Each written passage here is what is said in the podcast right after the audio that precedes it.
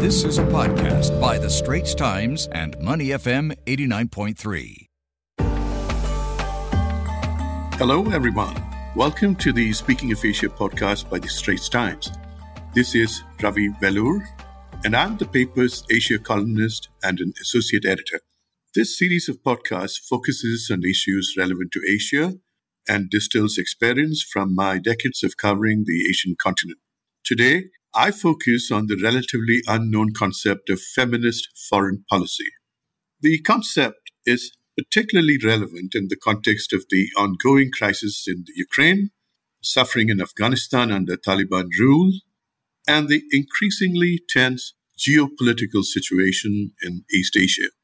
My guest today is Eirliani Abdul Rahman, a former Singapore diplomat and co founder of the Global Diplomacy Lab. The lab was initiated by the German Foreign Office in 2014, and its patron is the German Foreign Minister. I've known Eirliani for some years now, and I've been fascinated by the richness of her experience. She's worked for International Enterprise Singapore, then spent a decade at the Ministry of Foreign Affairs. Postings included Berlin and New Delhi. She then left the Foreign Office to work for a few years in the office of the Nobel Peace Laureate Kailash Satyarthi including at Mr. Satyarthi's Washington, D.C. office. There, she worked on preventing child trafficking, which was the issue for which Mr. Satyarthi won the Nobel. Currently, she's doing a doctoral program in public health at Harvard University and has just returned from Berlin, where she delivered a speech on feminist foreign policy vis a vis Ukraine. Welcome to Speaking of Asia, Liani. Thank you for having me. Liani, most of us do not know what a feminist foreign policy is. Could you explain it to my listeners? Yes, of course, Ravi. In essence, feminist foreign policy is about strengthening the rights, resources, and representation of women and girls worldwide, as well as promoting diversity in societies. Now, how advanced is this concept of a feminist foreign policy? Is it just another fanciful concept that really has no great relevance, or are there nations that actually follow it? Globally, the term feminist foreign policy or FFP is still contested.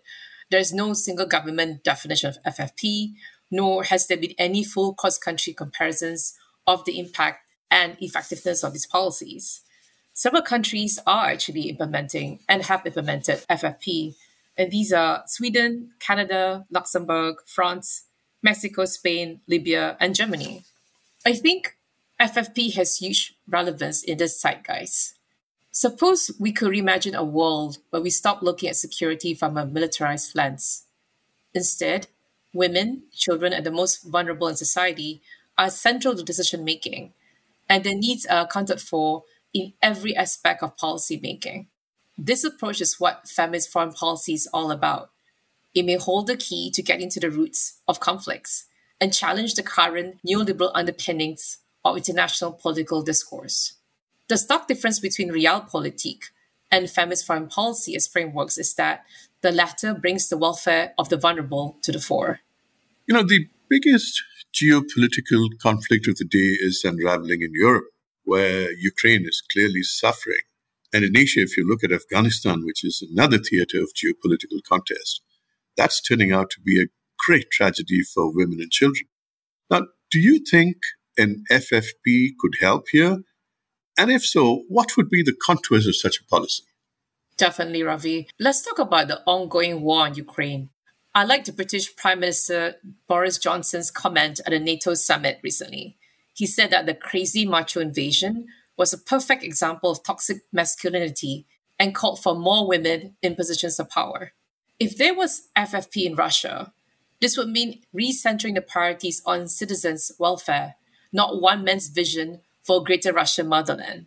A man like Putin may not have been able to rise to power if its citizens start interrogating the global systems of power that leave millions of people in perpetual states of vulnerability. And FFP will also prioritize the lives and experiences of the most marginalized. Where realpolitik is focused on the state's interest as an actor, this new Russia will be examining the intersection of patriarchy, capitalism, racism, imperialism, and militarism.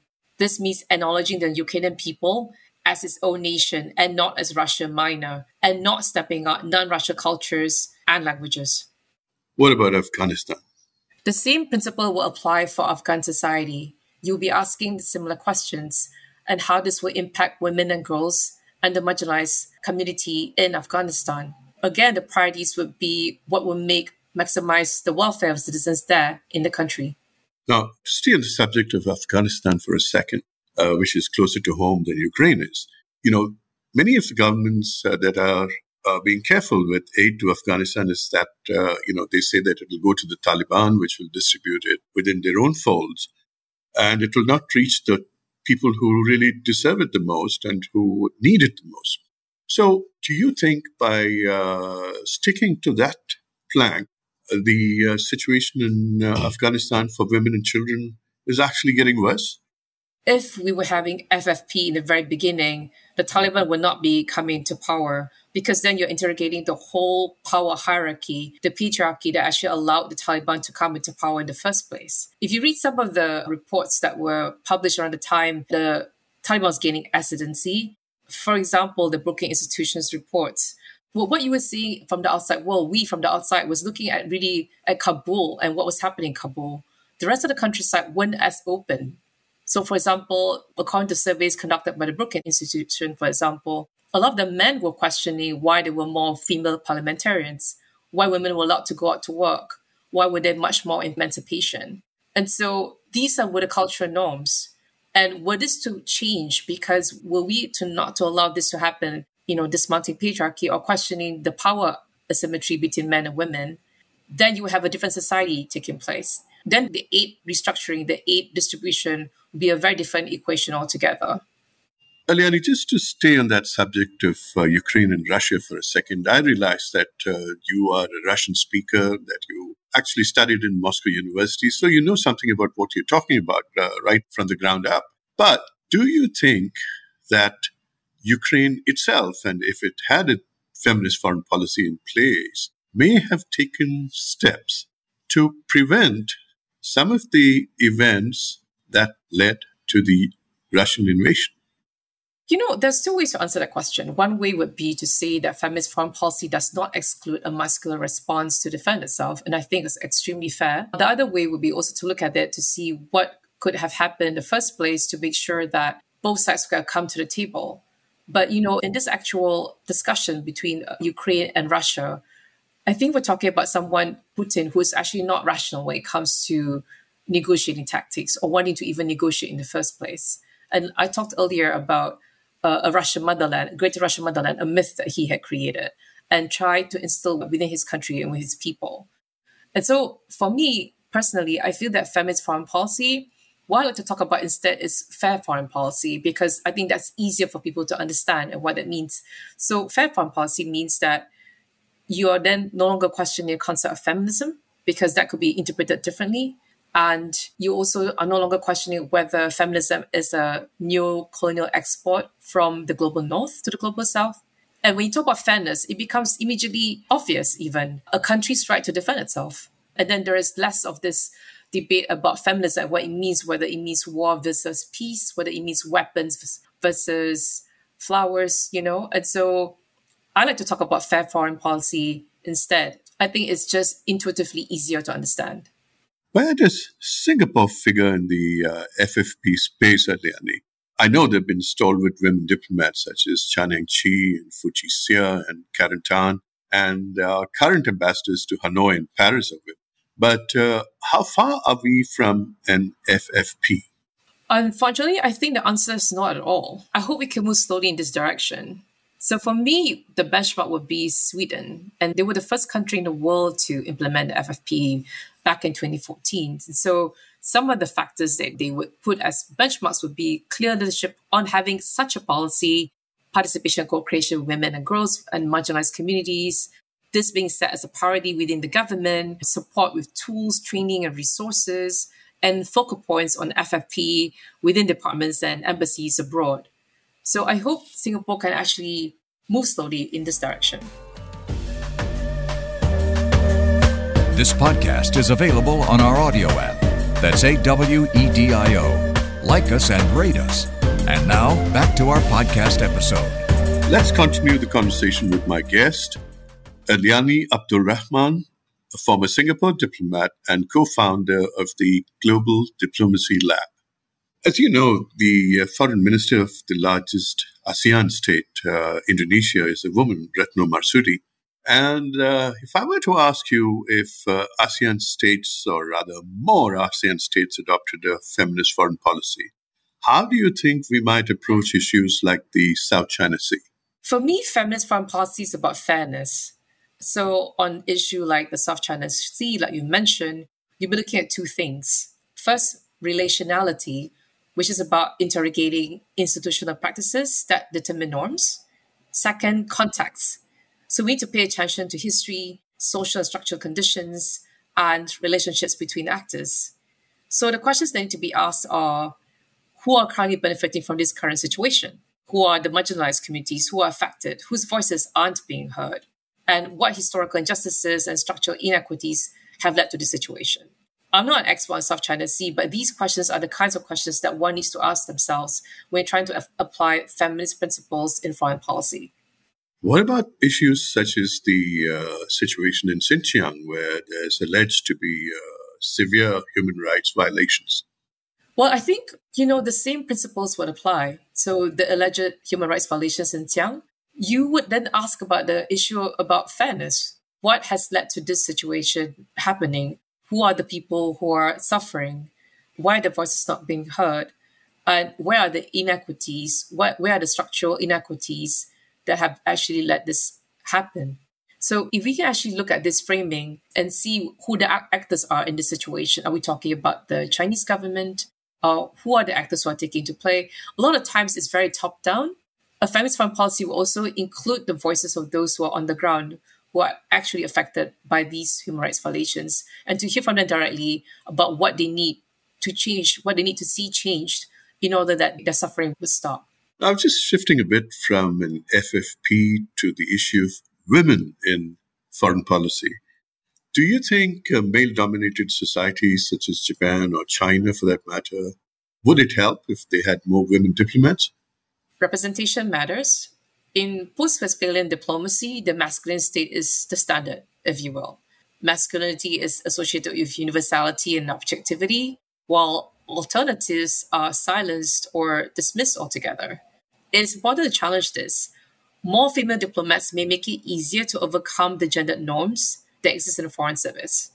When you have more female diplomats in senior positions, it becomes easier to demand public commitment from the senior leadership for a feminist approach in foreign policy. At the same time, it also means more role models for girls and young women to follow. One of the things we see in corporate life is that women sometimes seem to feel they need to act like men. And it's not just in corporate life, I've seen it with women police officers, for instance. Now, does this happen in diplomacy? Well, the female diplomats I've had the pleasure of working with didn't see the need to act that way. But it's interesting because there is certainly a perception about how women are viewed in diplomacy. In 2020, Ambassador at Tommy Koh asked me to write a chapter in his book, India on Our Minds, about what it was like being a female diplomat in India. So I wrote about my experience being third in command at the Singapore embassy there. Whenever my colleagues and I met with older Indian bureaucrats and politicians, they tended to look to my male colleagues for the answers. At one National Day reception hosted by the Singapore High Commission, as I stood at the head of the receiving line to greet the guests, many of the Indian guests assumed that I was the spouse of a male colleague standing next to me. However, being one of the few female diplomats in Delhi at the time also worked to my advantage. I suppose it was easier for people to remember me because I stood out. That's interesting. Uh, you know, just to flip the question around, are there male diplomats who believe in a feminist foreign policy? What is your experience? Yes, as you mentioned at the start of this call, I have just returned from a trip to Berlin last week where I spoke at the German Federal Foreign Office on feminist foreign policy. One of the diplomats who attended was an old friend, but more than that, he called himself a feminist. I asked him in front of the audience, who were mainly female, what he did to promote feminist foreign policy in his work. And he gave examples like ensuring that women and girls were included in technical assistance programming. However, there are men who are threatened by the very concept of FFP, and may not say so openly. They may show their resistance by arguing that the so called traditional way of diplomacy is the best way, for example. Or there may be those who just conduct lip service. Unless there's real priority setting in terms of FFP, or using, for example, gender markers in terms of budgetary spending, unless one prioritizes the status of women in assessing the socioeconomic conditions of a partner country, it is just empty words. So let me conclude by asking you if there are three things you'd suggest that Asian foreign ministries should adopt in this direction, what would they be? I think that's a really good question. It's so powerful, you know, to end our conversation this way, Ravi. I, I thank you for that. If we could look and approach feminist foreign policy in terms of setting, say, core principles and let that guide you in terms of your relations with stakeholders overseas, because first of all, I believe that whatever we do, it, one, it should be incrementalistic in its goal. So that means you should build building blocks. That's one. Second, there should be multiple definitions of feminist foreign policy within the foreign ministries. And so it should be context specific and not a, a one size fits all. And third, this should also apply across all elements of foreign policy. So development aid, technical assistance, trade, defense, culture, and then of course diplomacy itself. So then it's, you know, it's overarching. It's not just the Ministry of Foreign Affairs, but working in concert with other ministries within the government. Thank you, Eirliani, for appearing on Speaking of Asia. Those words were very interesting. Thank you so much for having me, Ravi. I appreciate it. And that's a wrap for Speaking of Asia, a podcast series by the Straits Times. I'm Ravi Velloor. Don't forget to share this podcast with your friends and family. And if you'd like to read my articles, we have links in our podcast text below. The Asian Insider Podcast channel is also available on Apple Podcasts, Spotify, Google Podcasts, and our audio app. That's A W E D I O. Like us and rate us.